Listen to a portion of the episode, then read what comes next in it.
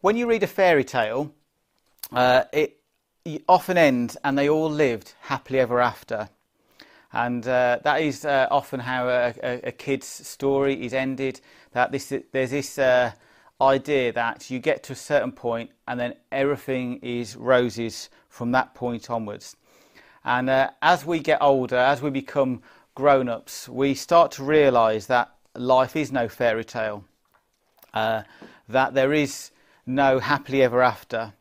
But we still all dream of better days ahead. We all dream of um, uh, you know, better family situations. We all dream of uh, maybe getting married, maybe having kids, maybe having dreams for our kids. Uh, we dream what jobs we might want, uh, and dream about where we would want to live.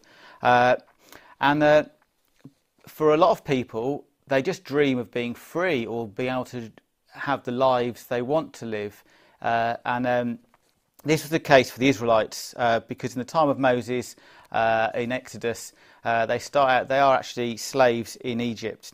And uh, so they were really dreaming of better times ahead, but they also had uh, a promise that had been given them uh, 400 years earlier of a promised land. And so they were dreaming of this promised land. And God had a plan for the Israelites, and God has a plan for us.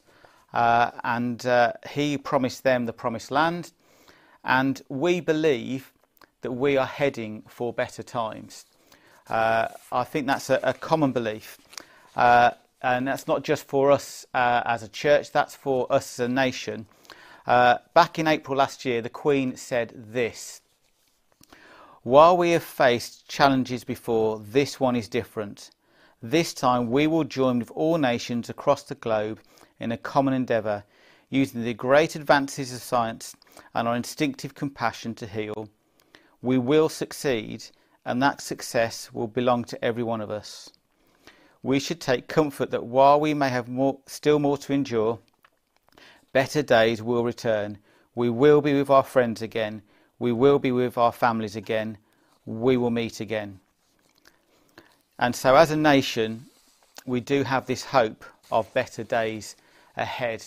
And, uh, and it is a hope. We don't know that it's all going to work out, but uh, I think we have this, uh, this trust that it will, uh, it will be that way. You know, it's not the first time in human history we've had uh, pandemics. Uh, we had the Spanish flu, which is obviously before our lifetime, but or most of our lifetimes, but it, it comes and then humanity learns to cope with it and we and we move on.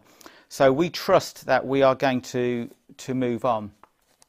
But there's another hope that we have, and this one is assured, and, uh, and this is our happily ever after.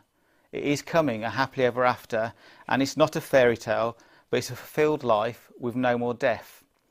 In Revelation 21, uh, at the end of, of the end of the book, it says this: and I heard a loud voice from the throne saying, Look, God's dwelling place is now among the people, and he will dwell with them. They will be his people, and God himself will be with them and be their God. He will wipe away every tear from their eyes. There will be no more death, or mourning, or crying, or pain, for the old order of things has passed away. So we have this hope that actually is assured that we are going to have eternity with God. We know it's coming. Uh, and uh, so we have two hopes that we are looking forward to. The Israelites had a hope of the promised land. We have a hope of life beyond the pandemic. But we also have a hope as God's people of eternity with Him. And that is what this series is going to be about. It's about this journey from before to afterwards and uh, we are starting with the crossing of the Red Sea. And uh, so I'm going to start with this album. In the U2 album in 2000, All You Can't Leave Behind, this was named uh, before setting out on a journey. So the actual album cover is uh, the Charles de Gaulle Airport in France, and uh, All That You Can't Leave Behind was about uh, having those things that you carry within you, the uh, there's things that are in your heart, in your mind, your thoughts, your soul. It's setting out on that. It's not carrying all the stuff with you. And the song Walk On has these lyrics Walk on, walk on. What you got, they can't steal it. No, they can't even feel it. Walk on, walk on. So they're, they're setting this scene of going on this journey with what's within you. Now, the band wanted to get back to their roots because they had just come off the back of a tour, uh, the Pop Mart tour, which had cost $250,000 a day to put on. And it included a 100 foot golden arch and a 40 foot rotating mirror ball lemon that the band emerged from from the encore. So They'd gone from sort of absolutely ridiculous, over the top showmanship, and they were like, actually, guys, we need to get back to what we're all about. There's another journey, uh, and uh, so the 1994 film uh, Shawshank Redemption shows things slightly differently, and it's a contrast. This is a contrast between having hope versus being absolutely hopeless. Uh, and that hope and about having hope, being hopeless, that being in prison makes you institutionalized and you start fearing the very freedom that you might hope for. So it's uh, uh, yeah, completely different to willingly leaving everything behind. It's having a fear of leaving stuff behind. So in Exodus 13 and 14, when the Israelites uh, came to cross the Red Sea, they were leaving behind everything they knew. So everything they've lived in. So this was generations. They've been there for 400 years. Everything they knew, they were leaving behind. And there's some security in that. They've become institutionalized as slaves within Egypt. And uh, so, stepping out across the Red Sea, there's this hope, this longing for freedom, but there's also a fear of what that freedom might bring. And uh, we we heard back in September about crossing the Red Sea being a little bit like baptism, and the Israelites, when they were given baptism, would have understood the symbology of it.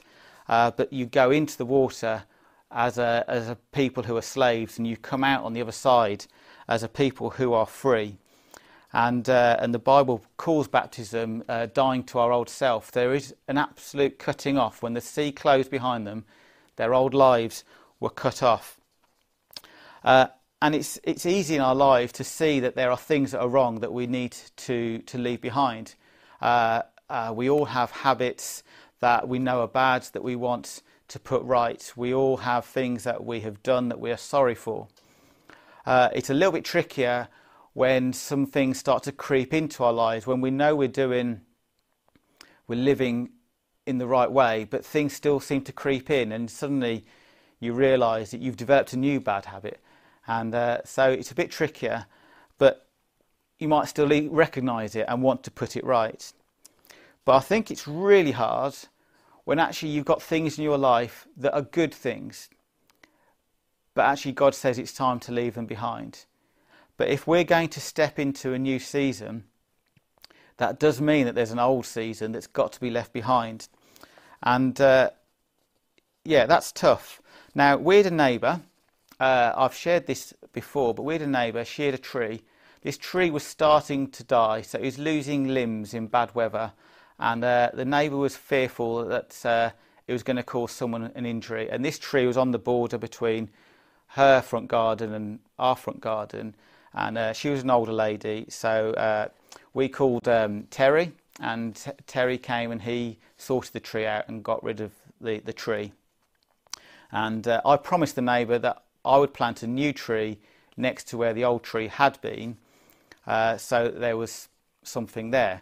But we didn't get the stump out. We uh, we uh, didn't really want to go to what was required to do that. And the old stump kept uh, shoots kept coming up out of it. And uh, so the, the new tree was really struggling. It just looked like a stick. Uh, you know, had a couple of leaves on it, uh, so we knew it was alive, but it didn't really take off. And I kept having to go out every couple of months and cut off shoots coming off the old stump and, uh, and cutting it back and uh, putting poison on it to try and kill it. Uh, and repeatedly had to do that for probably about a year. And then last Last year, uh, we sort of come out of the winter and there were no new shoots. And the, the new tree last year started to grow. It no longer just looked like it was barely alive, it's actually started to grow. But it would only grow once we killed off the old one because the old one still had a massive root system and it's sucking all the goodness out of the soil, so the new tree had nothing to feed on. So we've, uh, we've overcome that now. I also have in my garden a rose. Now, anyone who's a gardener will, will know this, but every, every winter I am really brutal with this rose and I cut it right back to uh, the sort of the core of, of the plant, uh, letting it shape itself. It's a climbing rose, so I, you know I keep certain bits, but I cut it right back. And every year it comes back strong and beautiful. So come June time, it will be full of white flowers. Uh, and um, that is that is life as, as a gardener. And I'm no gardener, but uh, that's the, the, only gardening I do. But uh, you know, that is that is uh, what gardening. A lot of gardening is about is you have to get rid of the old in order for the, the new to come. And we've had words as a church. David gave us the onion word about being stripped back. Joy gave us the word about the, the aeroplane being upside down and things falling away from us. And uh, so we've had words as a church about leaving things behind, about letting go. And we've just finished with Terry this whole series about new wineskins, and the whole point of a new wineskin is the old wineskin is no longer fit for purpose. Uh, and so, as we enter into a new season, we've got to ask ourselves what is it that God is telling us to leave behind? The 1998 film, The Prince of Egypt, shows the crossing of the Red Sea wonderfully it shows them helping each other and none getting left behind. Now, the Bible only tells us that the pursuing army of the Egyptians was killed in the Red Sea. It doesn't tell us that all the Israelites made it, but I think we can assume that they did. It doesn't detail that any of them that got lost in the Red Sea as they crossed it. So we can assume that all the Israelites made it across. The Bible tells us as well that 600,000 men crossed the Red Sea. So if 600,000 men crossed the Red Sea, I think it's safe to assume that probably 600,000 women crossed the Red Sea. And then there would have been children on top of that. So I think it's also safe to assume that in excess of a million people crossed the Red Sea. The highest estimates put it over 3 million, but there's a lot of people that crossed the Red Sea. I think it's also safe to assume that Moses didn't personally help each one across, that they helped each other. So the crossing of the Red Sea wasn't down to one man, it was down to all of them helping each other. The other week uh, on Facebook, on social media, uh, Pete Greig posted this Churches which flourish on the other side of this pandemic won't necessarily be the ones that created the best content during the crisis, but rather those that engendered a sense of belonging throughout the isolation of this season. Never in my lifetime have so many people simultaneously been so hungry for encouragement and love. Simple acts of kindness and thoughtfulness are likely to echo in many hearts for years to come. For those of us attempting to lead in this difficult situation, let us remember that, the call to pastor is not to perform, to preach or, God help us, to manage programs. The call to pastor is to lay ourselves down daily for others, and anyone can do this.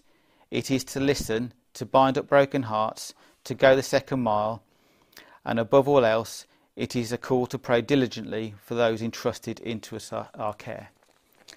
So that's what Pete Greig wrote uh, a couple of weeks ago. Now, right now, we all need a little bit of help. So we've just uh, seen the Marquez family and uh, Rui's at home. Uh, uh, Carolina is at home. Camilla's obviously out at school, and uh, so Sonia at work a couple of hours a day. But you know, there's isolation there. But all of us are in our own different worlds of isolation. We're all stuck in situations. So I do get to work, but it's a it's a weird work. Um, Sarah barely leaves the house apart from a walk each day. So we all know that we are isolated. And it, it's not just down to Gary. Gary is not, hasn't got the time or the capacity to be phoning everybody up each day and seeing how they're doing. And it's not just down to the leadership of the church, it's actually down to each and every one of us. So we are one big church family, uh, we are one community, and we need to be looking out for each other. And we all know that there are people who are struggling. So uh, some of us are doing okay, but we're all having our moments. We're definitely all having our moments. But we can all reach out to someone. It doesn't take a lot of effort to pick up the phone and call one person a day, or one person a week, or to run round a meal, or to go for a walk, or to drop a pe- postcard or a letter. Um, and we can all reach out a little bit. And that is something that we need to be doing at the moment. And uh, uh, I know that we all know this, but I think it's good to remind ourselves that if we're going to all come out on the other side, we need to be reaching out for each other and, uh, and, and looking out for those, uh, uh, particularly the ones that we are aware of. So if God's putting someone on your heart, then, then give them a call or drop them a postcard or ask them if they want to go for a walk. Uh, and hopefully, like the Queen said uh, in her message last April, we will all meet again. And finally, uh, if I show you this uh, wonderful place, when the new Wembley Stadium was built, the old one had to make way for it. Uh, there was outcry at losing the famous Twin Towers uh, and, the, and possibly losing that famous Wembley Roar. Uh, but um, in the end, uh, the towers were crushed. They were put in the substructure of the new stadium, and the old one was taken away. But there was one significant feature that uh, they wanted kept. Uh, so where other venues, uh, when, when, a, when a competition is won, they'll set up a little stage on the pitch and the trophy is presented. At Wembley, uh, the tradition was that you go up the steps to the Royal box and that is where you receive the trophy. Symbolically, you're among the fans. Obviously, you're not. You're amongst the dignitary in the Royal box, but you're up in the stands receiving the trophy. And that is something they wanted kept, and that is something that has been designed into the new stadium to echo the old. And uh, uh, with all this leaving behind, it can seem very brutal that it's all in the past, that it's gone, that uh, it is no more. But actually, uh, leaving the past behind doesn't mean that we, we have to forget it. In uh, Leviticus uh, chapters 23 to 25, God actually sets out for the Israelites some feasts for them to remember uh, the past. And actually, significantly, it's remembering things that God did for the Israelites or did with the Israelites. So it's not so and so built this house and so and so did that. It's actually God did this. Uh, and, uh, and so there's these feasts that God gives them to remember what He's done. But also, when certain things happened, like the crossing of the Jordan, uh, when they get to the other side, they build a pile of stones uh, to mark the place, to remember the place. And throughout the Old Testament, you'll read that uh, when certain things happened, they, uh, they built a pile of stones to remember it. So there's a marker there. Why is, why is this pile of stones here? Oh, that's because that's when God did this. And uh, it's, a, it's a saying that uh, Winston Churchill said, among others. I'm not going to uh, attribute this quote to him because I know I'll get it wrong. But if uh, those that fail to learn from history are doomed to repeat it. Uh, so learning from our past is important. Now, we have a rich history, and so we don't want to be forgetting it. So, in all this talk that I've just said about moving on and leaving the past behind, that doesn't mean that we forget it because our past is our heritage, our past is where we've come from. We as a church have great stories of what God has done as a past. We as a family have great stories of what God has done as a past, and I, as an individual, have great stories of what God has done in my past. So, in none of this am I saying that we forget about it, but what I am saying is we need to be prepared to let go of things and to move on. So I'm going to summarise now that uh, stepping into the new also means that we need to let go or be prepared to let go of the old. So if you're going to say anything, Lord, and mean it, that doesn't just mean that you're prepared to do something new, but it also means you're prepared to let go of the old. Second thing is we're all in this together. So who are you looking out for? Who is God putting on your heart or on your mind today? Who's he going to wake you up in the night thinking of that you need to give a call tomorrow. But be prepared that God will do that and then act on it. And finally, let's remember those stories that have got us here because our history and where, how we've got here is important for how we carry on in the future.